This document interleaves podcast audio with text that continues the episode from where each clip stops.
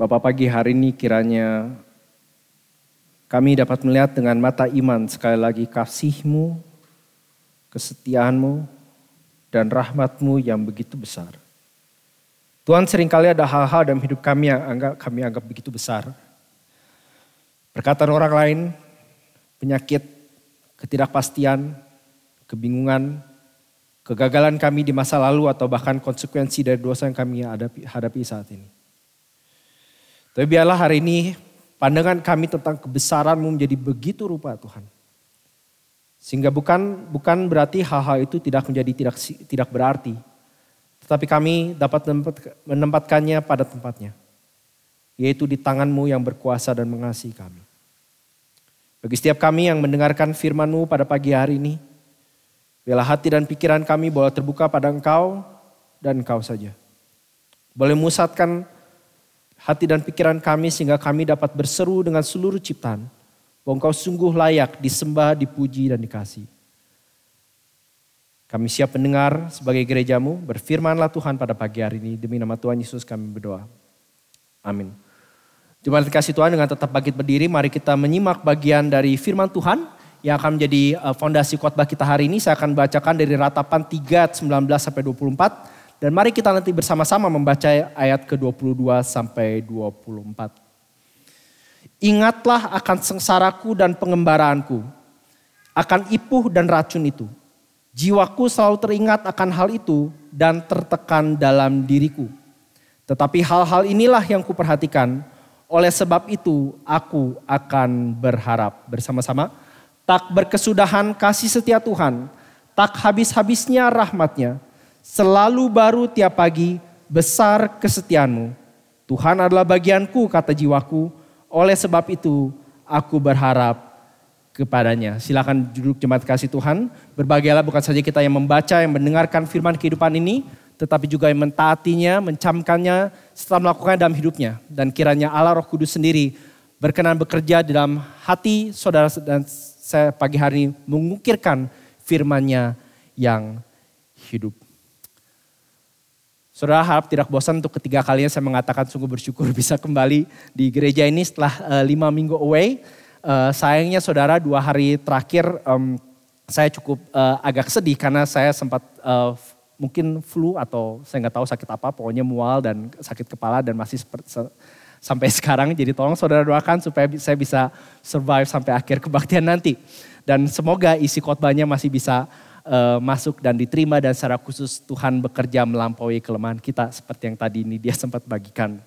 Nah saudara minggu ini dan minggu depan saya akan bawakan uh, uh, dua topik yang menurut saya sangat berkaitan. Jadi minggu ini kita akan berbicara atau uh, meminta Tuhan mengajar kita bagaimana meratap. Lord teach us how to lament dari kitab uh, ratapan yang tadi kita baca. Nah minggu depan kita akan lihat bisa bilang kebalikannya ya. Minggu depan kita akan bicara tentang Lord teach us to love. Ajar kami tertawa. Jadi saudara kalau setelah khotbah ini saudara merasa cukup ingin meratap berarti saya sudah mencapai tujuan khotbah hari ini gitu ya. Saya yakin berapa dari saudara nggak perlu lagi disuruh untuk meratap gitu ya. Hidupnya udah penuh ratapan gitu ya. Um, tapi hari ini kita akan bersama-sama melihat saudara, walaupun dosa dan kesalahan dan kegagalan kita sepertinya overwhelming, begitu besar, begitu sepertinya menimpa kita habis-habisan, tetapi kasih setia dan kebaikan Tuhan kepada kita tidak mungkin bisa dikuras habis. Kasih setia dan kebaikan Tuhan seperti yang tadi lagu kita lakukan. Oh your love, my God like a flood. As heaven open up, pouring out on us. Seperti banjir yang melanda, seperti air terjun besar yang tidak kunjung habis. Demikian kasih setia Tuhan bagi umatnya tidak mungkin habis. Nah saya ada feeling kebaikan dari saudara tidak familiar dengan kitab ratapan. Selain kalau saudara pikir isinya tentang ratapan, saudara udah dapat satu poin gitu ya. Karena kitab ratapan memang isinya ratapan. Air mata dari ayat pertama sama ayat terakhir dapat dikatakan. Nah, untuk memberikan konteks, mengapa sih si kitab ini bukan saja ditulis, tetapi mengapa kitab ini ada di dalam Alkitab kita. Nah, kalau saudara Alkitab saudara, saudara akan menemukan bahwa kitab ratapan itu terletak persis setelah kitab Nabi Yeremia. Nah, kita tidak perlu debat soal apakah ratapan ditulis oleh Yeremia. Bagi saya, Yeremia menulis ratapan, tapi itu perdebatan untuk hari lain. Tapi intinya, kita peratapan men menceritakan tangisan dan pengalaman bangsa Israel setelah mereka dibuang atau ditendang keluar dari tanah perjanjian. Nah sedikit recap in case saudara lupa. Kalau saudara tahu, mungkin saya yakin kebanyakan saudara tahu cerita bangsa Israel keluar dari tanah Mesir. Tapi biasanya sejarah setelah itu bagi kebanyakan kita itu sedikit kabur gitu ya. Tidak lama setelah mereka keluar dari tanah Mesir, mereka dibawa ke tanah perjanjian. Mereka tinggal tanah perjanjian melalui berbagai macam pergumulan dan armata akan tinggal di situ. Dan akhirnya di tanah perjanjian Allah mendirikan kerajaannya di bumi. Dan salah satu raja yang bisa dibilang menjadi raja pada masa kemasan Israel adalah Raja Salomo, anak Daud. Pada masa Salomo inilah ia membangun bait Allah yang pertama dan bagian eh, itu ditutup dengan atau disimpulkan dengan kemuliaan Allah turun di bait Allah di bait Allah pada saat itu. Untuk sementara waktu kelihatannya everything was going okay. Apa yang selama ini diharapkan oleh bangsa Israel, kehadiran Allah, ada raja, ada bait, ada tanah di mana mereka sekarang bisa tinggal, bisa settle, nggak perlu lagi mengembara puluhan tahun, itu semuanya sudah terpenuhi di zaman Salomo.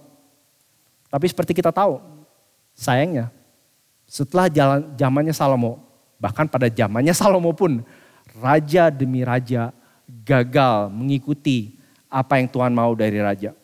Bisa dibilang kehidupan bangsa Israel dari zaman Salomo sampai berapa ratus tahun berikutnya itu penuh dengan penyembahan berhala, dosa, dan konsekuensi yang Tuhan berikan berulang kali.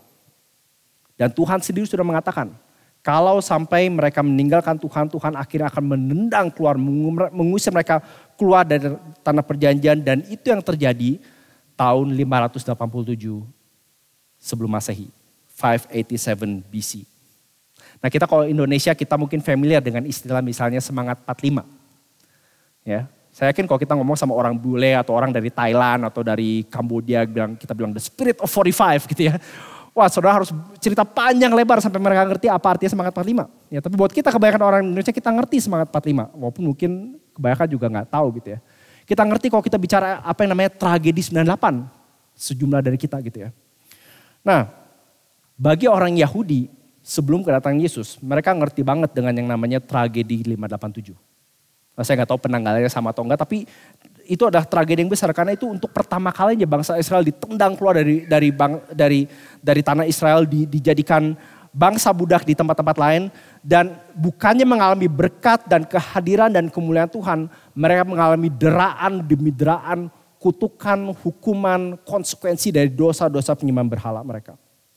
Secara skala makro, mereka bukan saja dikepung dan dikalahkan oleh musuh-musuhnya, sehingga mengalami kelaparan, opresi, baik Tuhan dihancurkan, tetapi kalau saudara perhatikan secara pribadi, anak-anak, keluarga dipisahkan, diceraikan, dibunuh, dibantai dengan cara yang sadis dan menyedihkan. Saudara, sebelum saya cuti lima minggu, saya sempat pikir saya mau ngapain ya cuti lima minggu. Enggak ke gereja, enggak ada tugas bisa dibilang gitu ya. Saya sangat tergoda saudara untuk baca buku tentang bagaimana berkhotbah, memimpin gereja, buku-buku yang baik. Dan saya itu enggak salah saudara. Tapi satu hal yang saya rasa, saya yakin saya perlu lakukan adalah saya perlu lebih mengenal Tuhan. Jadi akhirnya saya saya kemarin sempat share dengan seorang pemuda gitu ya. Yang saya lakukan adalah saya mencoba membaca seluruh Alkitab dari awal sampai akhir. Selama lima minggu. Nah ini bukan pamer saudara, ini sebetulnya saudara, ini saya membuktikan bahwa saudara bisa lakukan. Nah memang saya tidak baca duduk kayak buka, ya sekarang ada banyak sarana, jadi contoh kadang saya dengar melalui audio gitu ya. Dan seperti saudara tahu setelah baca satu Alkitab gitu ya, ada bagian yang quote unquote saudara bisa skip, misalnya bagian silsilah, bagi-bagi tanah gitu ya. Soal, soal jalan sini situ, tapi secara umum saya mengikuti kembali apa yang Allah nyatakan pada firmannya, eh, pada umatnya, di, melalui firmannya. Dan saya menggunakan, um, kalau saudara tahu ada, ada Bible Reading Plan dari Robert Murray McCain. Jadi kalau saudara selesaikan itu selama setahun, itu saudara akan baca seluruh Alkitab sekali dari perjanjian lama perjanjian baru. Perjanjian baru dua kali dan Mazmur dua kali. Ya. Saya nggak bilang bahwa selama lima minggu itu saya selalu konsisten, saya tahu ada hari bolong, tapi saya punya chartnya gitu ya. Dan saya juga nggak bilang saya selalu konsentrasi dan setiap kali dengar itu langsung jadi khotbah. Enggak seperti itu saudara. Poin saya adalah saya, saya seperti kayak saudara, saudara tahu lah kalau saudara binge watch ya entah itu drama Korea atau seri apa, you can do it gitu ya. Kalau saudara bisa lakuin, Ya dalam seminggu weekend saya pikir kenapa kita nggak bisa dengan Alkitab. Saudara terlepas dari itu, satu hal yang saya dapatkan, khususnya waktu mendengarkan kisah pekerjaan Tuhan dengan umat yang penyelama. Saya sempat share sama istri saya. You know satu kata yang muncul berulang kali setiap kali satu saya dengar lihat cerita umat Tuhan di penyelama adalah kata ini.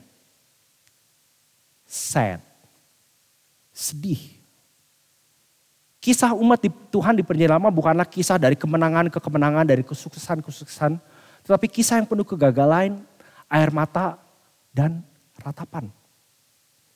Saudara kalau kita lihat di kitab ratapan misalnya, perhatikan pasal pasal pertama. Kitab ini dibuka dengan, ah betapa terpencilnya kota itu yang dahulu ramai. Dia bicara soal Yerusalem ya.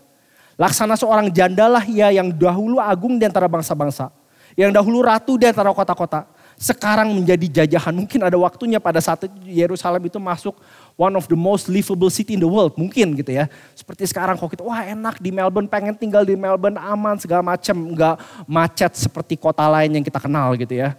Tapi sekarang kota yang dahulu ramai, yang dahulu agung, yang dulu menjadi ratu, most livable city sekarang menjadi janda, menjadi jajahan. Pada malam hari terseduh-seduh ia menangis. Air matanya bercucuran di pipi dari semua kekasihnya. Tidak ada seorang pun yang menghibur dia. Semua temannya mengkhianatinya.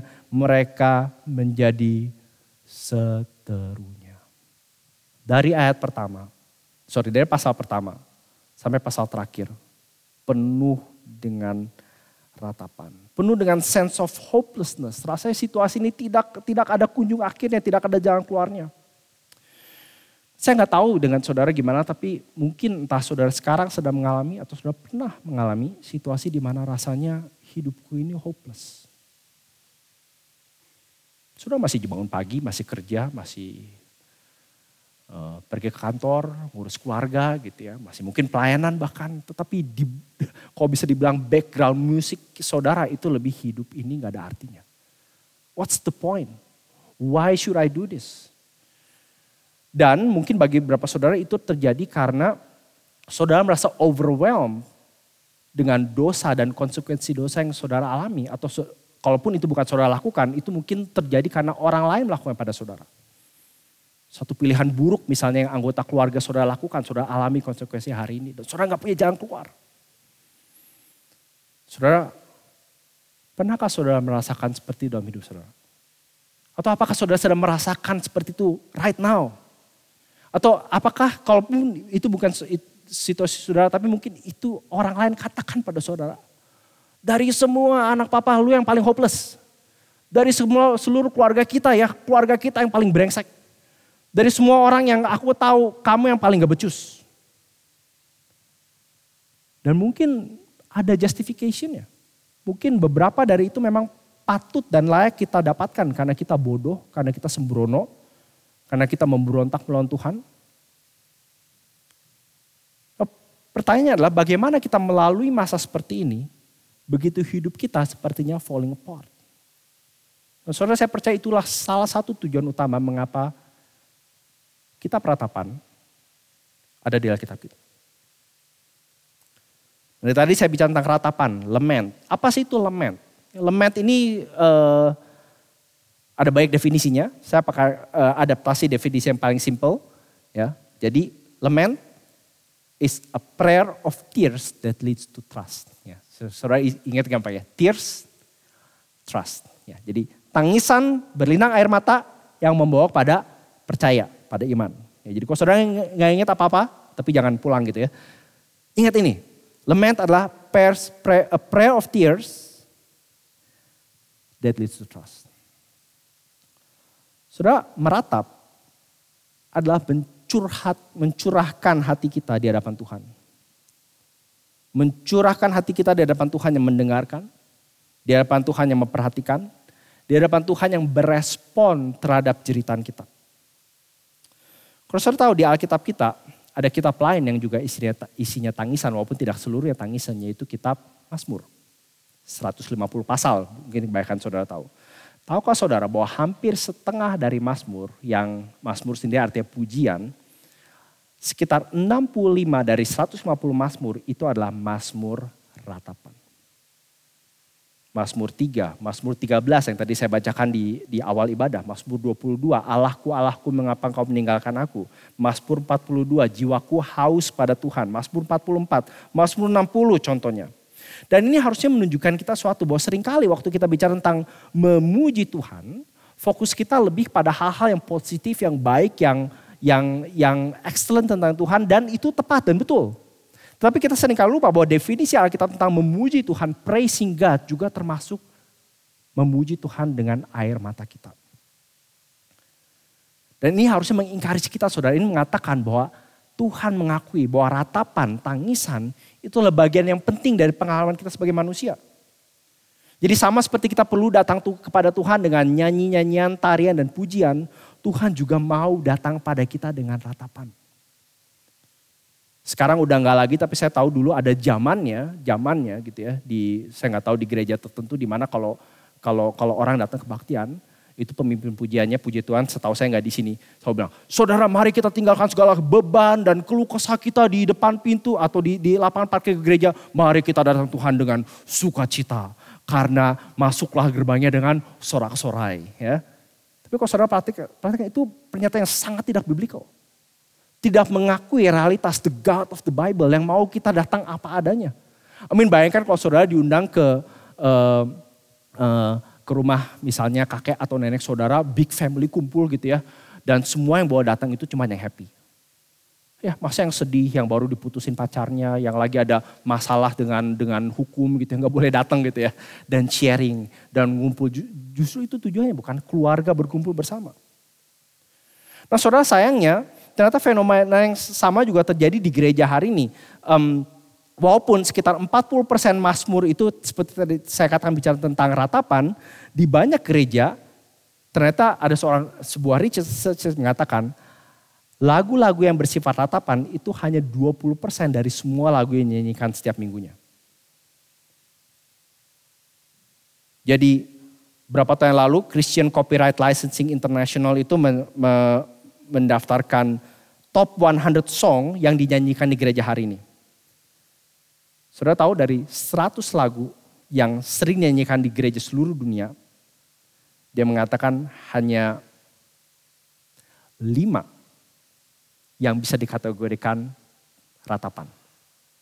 Sekali lagi saudara, saya nggak bilang lagu seperti nanti kita akan nyanyikan Shout to the Lord, How Great is Our God, good and gracious king. Saya nggak bilang lagu itu jelek dan salah karena kita juga diingkari menyanyikan lagu-lagu itu di Alkitab. Tapi sekedar menunjukkan the balance of it atau bahkan ekspektasinya. Kadang-kadang orang datang ke gereja, sorry ini kesannya kayak jelekin gereja lain gitu ya. Datang, hey what's up everybody, mari kita, saudara saya, saya mungkin itu mungkin lebih appropriate buat khotbah minggu depan gitu ya. Tapi sering kali kita juga, uh, dan kadang-kadang perlu itu kita menyemangati orang, saya pikir nggak totally wrong. Tapi kita juga perlu sadar realitas bahwa air mata, diam, cuma mau mojok, nggak mau ngomong siapa-siapa, itu adalah bagian dari realitas kita hidup sebagai umat Tuhan. Saudara tadi misalnya Mazmur 13, berapa lama lagi Tuhan itu kau lupakan aku terus menerus. Berapa lama lagi kau sembunyikan wajahmu terhadap aku, berapa lama lagi aku harus menaruh kekhawatiran dalam diriku dan bersedih hati sepanjang hari. Saudara kapan saudara terakhir berdoa seperti ini? Kalau bicara soal meratap, itu kita harus bedakan meratap dengan mengeluh. Mengeluh dalam hal ini grumbling. ya. Nah mengeluh adalah waktu, kalau tadi kan lament itu apa? Tears that leads to trust. Kalau mengeluh itu mungkin lebih tepatnya tears that leads to distrust. Kita menangis, kita sedih, kita menyesal, dan mungkin bahkan kita bilang aku berdosa gitu ya. Tahu gini gue gak kayak gitu gitu ya. Tahu gini gue nggak nggak nggak nggak nggak pacaran sama dia. Tahu gini gue nggak kerja di sana dan seterusnya. Mungkin kita menyedih. Tapi membuat kita distrust. Kenapa? Karena akhirnya membuat kita jauh dari Tuhan. Ah kalau begini mulai sekarang gue nggak percaya sama orang lain. Ah kalau gini kok ngapain uh, dengerin firman Tuhan. Saudara, sering kali kesulitan yang kita alami justru membuat kita bukan menjadi meratap, tapi menjadi ngedumel gitu ya. Dan ini terjadi kebanyakan waktu karena apa yang kita harapkan itu bukan Tuhan. Kita marah pada Tuhan, kita kesel sama Tuhan karena kesulitan yang kita alami, alami itu berbeda dengan apa yang kita harapkan Tuhan berikan pada kita. Saudara kita bisa uji ini dengan ini ya. Kalau saudara tanya, waktu hidup saudara menjadi sulit. Ya, saya yakin setiap dari saudara sekarang sedang mengalami kesulitan. Besar, kecil, menengah gitu ya. Apa yang saudara paling sering doakan? Apa yang saudara anggap ini paling penting untuk Tuhan jawab? Ini kalau Tuhan kalau ini boleh jadi prioritas nomor satu, ini harus ditaruh prioritas nomor satu. Di folder paling atas gitu.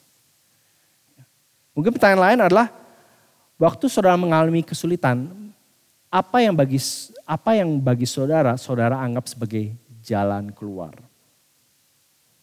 Misalnya sakit, kita biasa pengen jalan keluar sembuh.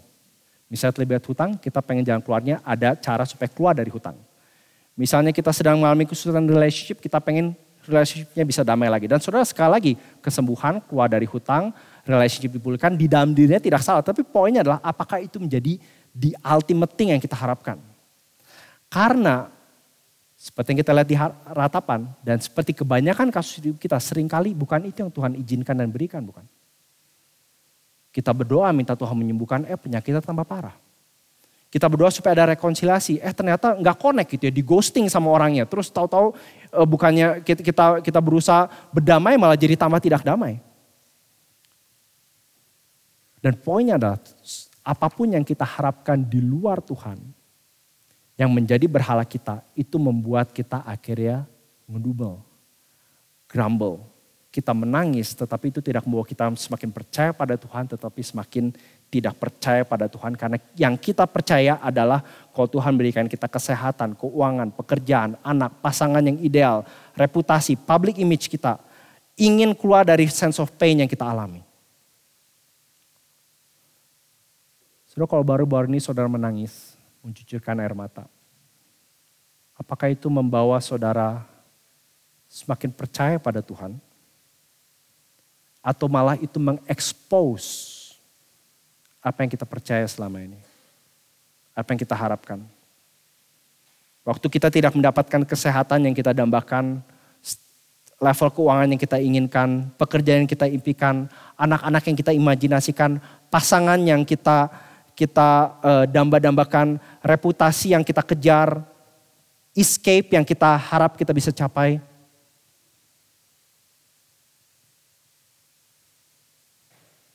Atau apakah itu membuat kita semakin bersandar pada Tuhan? Dan ini persis yang orang-orang alami pada zaman Yeremia. Seperti kita, kita lihat tadi, kita akan melihat setidaknya dua hal di sini saudara.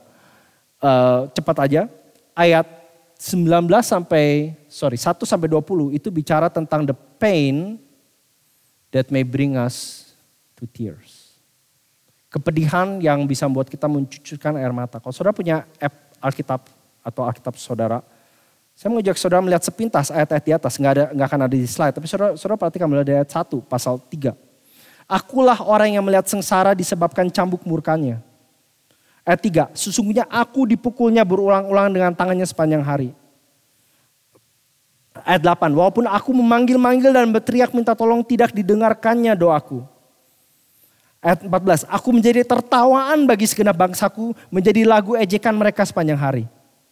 Ayat 17, 18. Engkau menceraikan nyawaku dari kesejahteraan. Aku lupa akan kebahagiaan sangkaku. Hilang lenyaplah kemasyuranku dan harapanku kepada Tuhan. Mungkin saudara nggak pernah mengucapkan ini persis kata per kata. Tapi saya yakin sebagian dari kita pernah mengalami seperti ini. Aku bahkan yang namanya bahagia, happy, senyum aja udah gak ingat seperti apa. Semuanya udah gone dan harapanku pada Tuhan sudah hilang. Dan itu disimpulkan di ayat 19-20. Waktu dia mengatakan ingatlah kesengsaraanku dan pengembaraanku. Maksudnya nyasarku ini yang, yang sudah mengembara ke mana-mana. Akan ipuh dan racun itu. Jiwaku selalu teringat akan hal itu dan tertekan dalam diriku.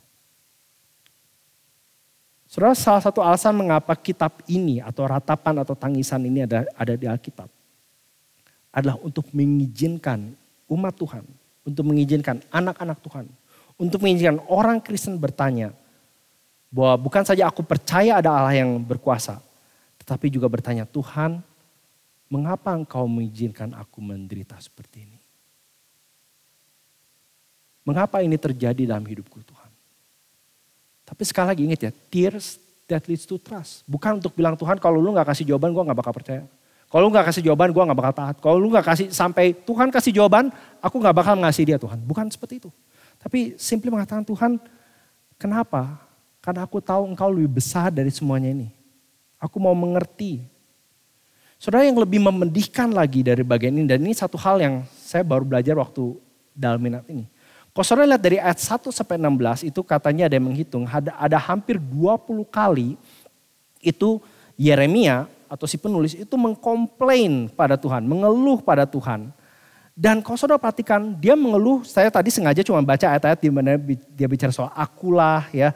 Walaupun aku memanggil berteriak minta tolong, aku menjadi tertawan. Tapi saudara perhatikan, setiap setiap kata aku, aku, aku itu diselingi dengan kata ia, ayat 2, menghalau dan membawa aku. Ia menyusutkan dagingku dan kulitku. Ia mendirikan tembok sekelilingku. Ayat 6, ia menempatkan aku di dalam gelap seperti orang yang sudah mati. Ia menutup segala jalan di luar bagiku. Ia mengikat aku dengan mengikat aku dengan rantai yang berat. Ayat 9, ia merintangi jalan-jalanku dengan batu pahat dan menjadikannya tidak terlalui.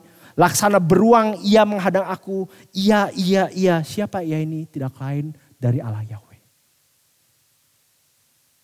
Saudara yang memedihkan ada kesadaran bahwa bukan saja dia mengalami kesulitan dan tantangan dan dan semua yang menyebabkan air mata berlinang, tapi dia juga tahu bukan saja Allah mengizinkannya. Tapi perhatikan ini, Allah juga yang melakukannya.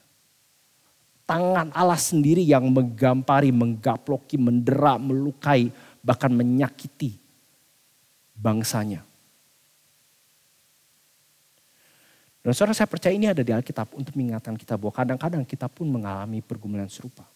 Di mana tangan disiplin Allah itu melukai kita, menyakiti kita begitu dalamnya.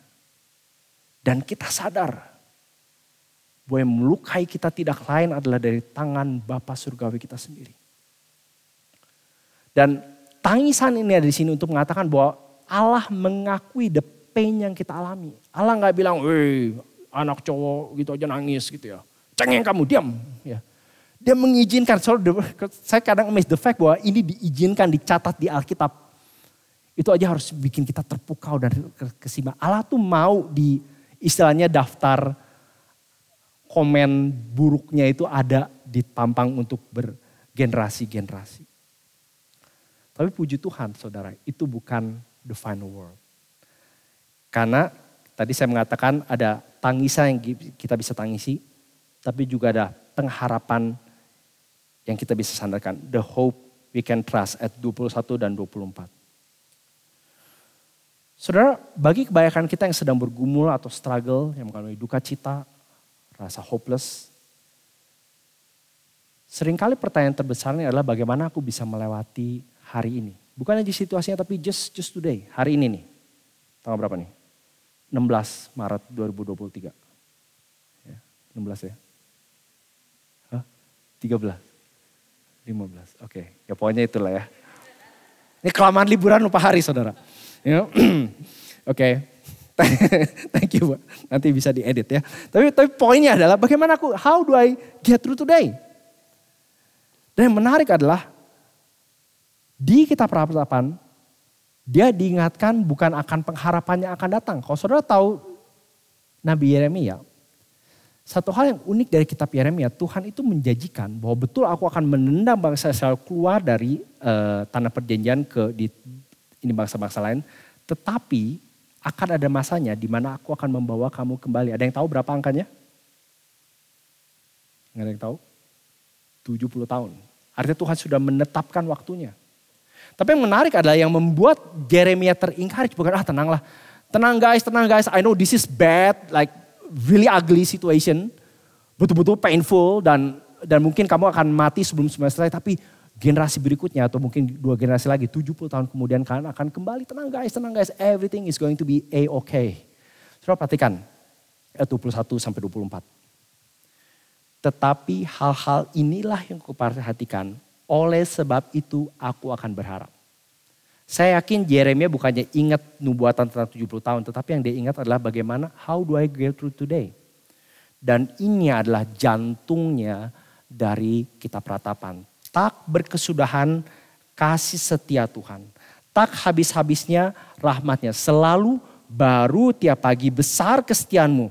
Tuhan adalah bagianku kata jiwaku. Sebab itu aku berharap kepadanya. Ini sekali lagi mengingatkan kita saudara bahwa yang menjadi harapan bagi si peratap, bagi Yeremia dan bagi kita hari ini bukan sekedar bahwa nanti, karena nanti betul, khususnya bagi kita yang di perjanjian baru nanti Yesus akan datang.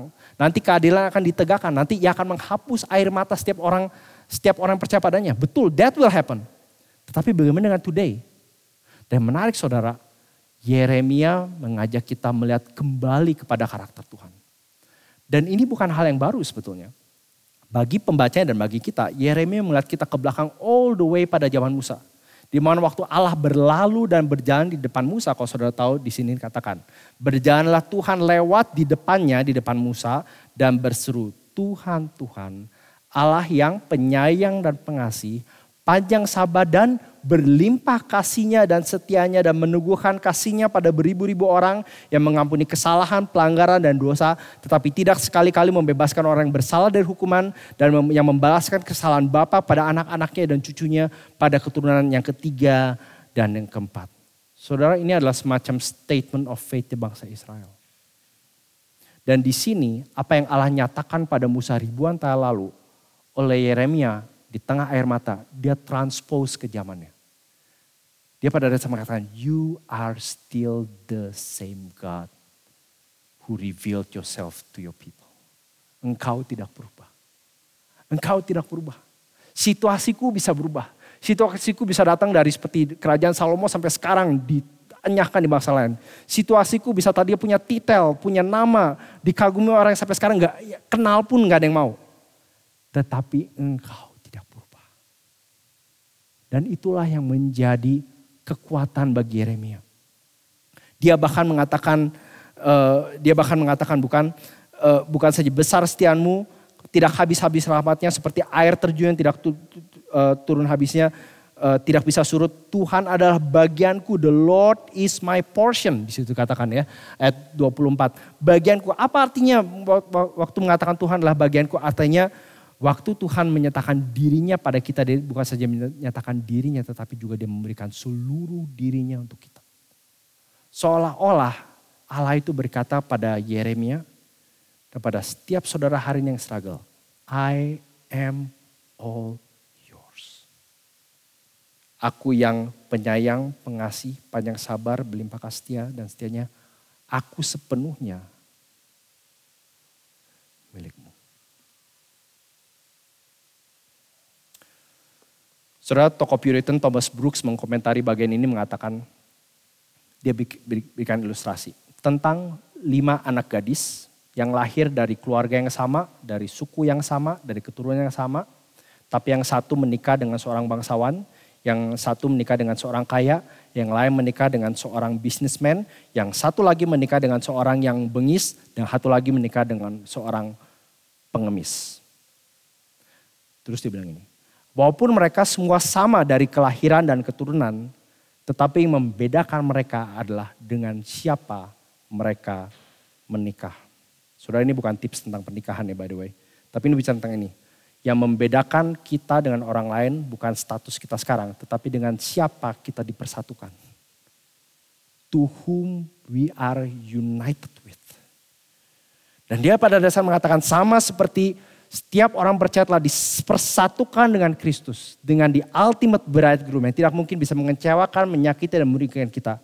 Demikian juga yang membuat kita atau yang membuat lima anak perempuan ini bernilai bukan keturunan latar belakang mereka, tetapi dengan siapa mereka dipersatukan. Jadi saudara situasi setiap saudara yang di sini bisa begitu beragam, begitu bervariasi. Tetapi the question is, do you belong to God? Do you belong to Jesus? Dan itu yang Yesus lakukan bukan? Melalui kematian dan kebangkitan dia pada dasar mengatakan pada setiap kita terlepas dari situasinya. I am all yours. And you are all mine. Itu sebabnya saudara tadi di berita anugerah saya baca dari Roma 8 ayat 37 sampai 39. Kalau saya boleh ingatkan sekali lagi. Tetapi dalam semuanya itu kita lebih daripada orang-orang yang menang. Saudara next time saya, saudara mungkin tahu saya nggak suka sport. Bukannya benci, nggak suka aja.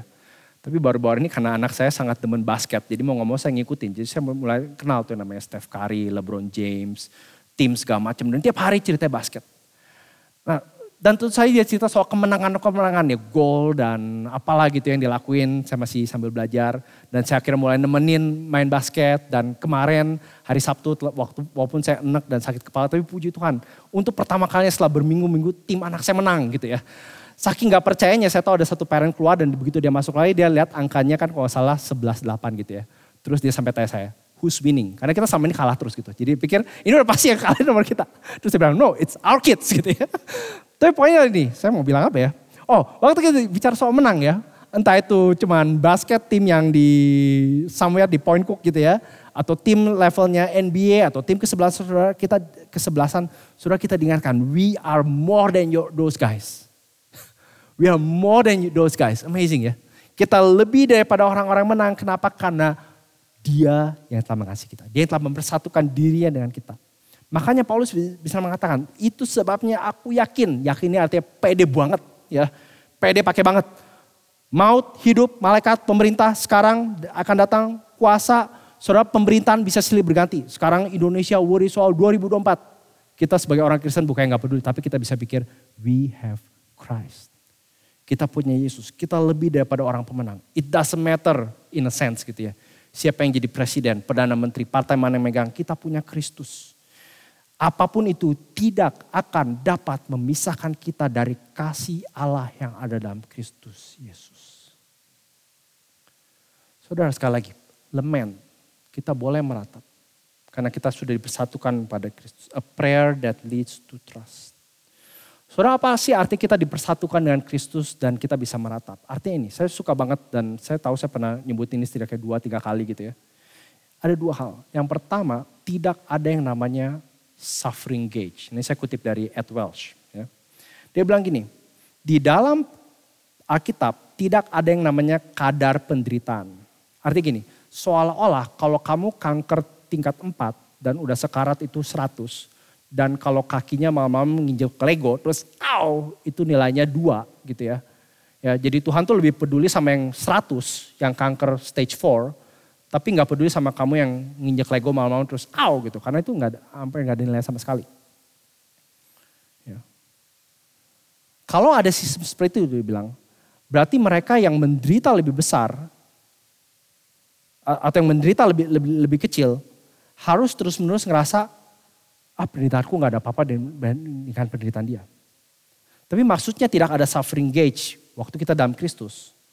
Artinya apa pun bentuk penderitaan yang kita alami, Allah peduli, Allah mau kita di sana, and we can tell Him. We can share with Him. Yang lain juga artinya there's no compassion meter. Saya suka banget kan. Dia mengatakan Allah tidak pernah membandingkan penderitaan kita dengan penderitaan orang lain. Unfortunately kita selalu seperti itu. Gue tau ini berat tapi orang lain lebih menderita. Betul ada orang lain menderita. Pasti ada yang lebih menderita dari kita gitu ya. Tapi Allah tidak pernah melakukan itu. Kenapa kita lakuin? Dia bahkan, perhatikan ini. Tidak pernah membandingkan penderitanya, penderitaan kita dengan penderitanya sendiri. Dia gak pernah datang pada kita, oh kamu baru baru ini ya, baru kehilangan pekerjaan. Uh, sorry ya, gue disalib loh ya. Excuse me gitu ya, dicambukin loh, excuse me gitu ya hilang pekerjaan besok juga dapat apply lagi. Gue dicambuk buat buat kamu dosa. Lu, lu, lu be grateful ya. Enggak seperti itu. Justru karena dia mau menderita dan mati bagi kita, dia mengenal apa artinya disakiti, apa artinya melalui penderitaan, kesulitan apa pun rentang dan dan degrinya. Itu sebabnya belas kasihannya nggak punya meteran, nggak punya batas. Saudara, satu-satunya syarat untuk saudara boleh meratap itu adalah you have to be in pain. Siapa di sini yang gak in pain? Kita semua in pain. Kita semua boleh meratap. Dan Tuhan gak bilang, ya lu lagi, lu lagi. Kemarin kinjak Lego, hari ini kinjak Lego, besok kinjak Lego lagi kan. Ngapain datang? No, come. You are mine, I'm all yours.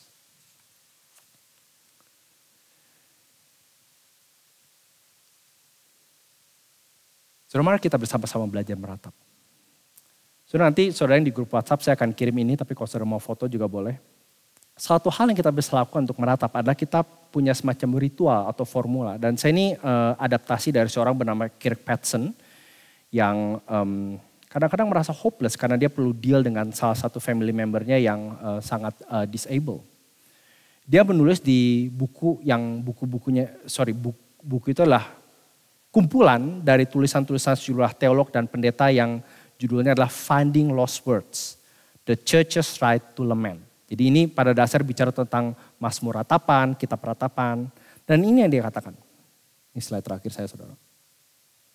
Kita bisa belajar untuk meratap dengan datang pada Tuhan dengan kira-kira seperti ini formulanya. Ini nggak harus rigid seperti ini, tapi ini membantu kita. Jadi contoh dalam kasusnya Kirk Patson dia mengatakan ini.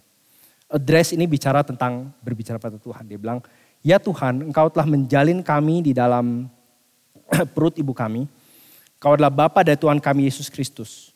Dan engkaulah yang sanggup membuat orang lumpuh berjalan dan orang buta melihat. Itu address, bicara tentang Tuhan yang ini. Complaint adalah keluhan kita. Ini bukan grumbling ya. Terus dia bilang ini.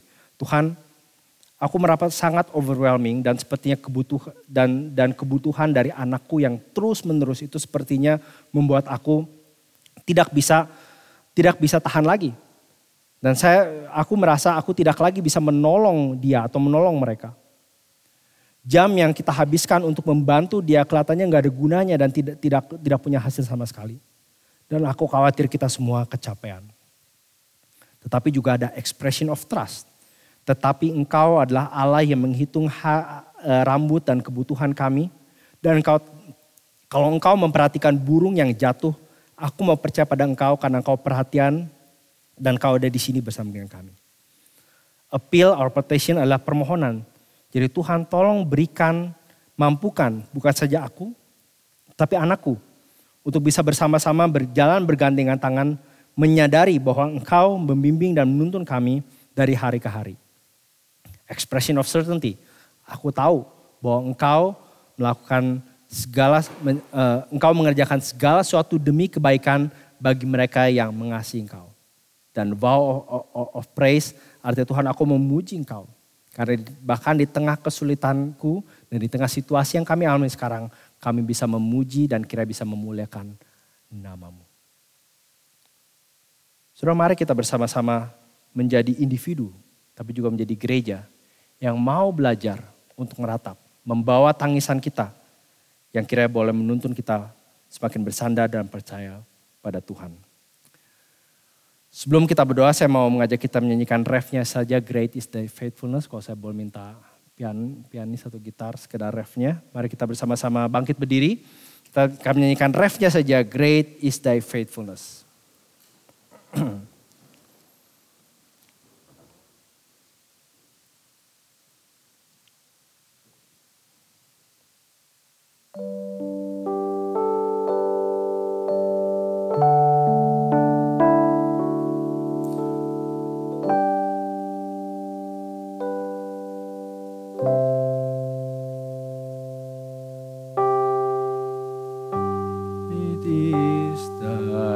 faithfulness.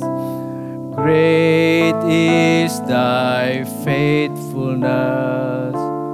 Morning by morning, new mercies I see. All I have needed, thy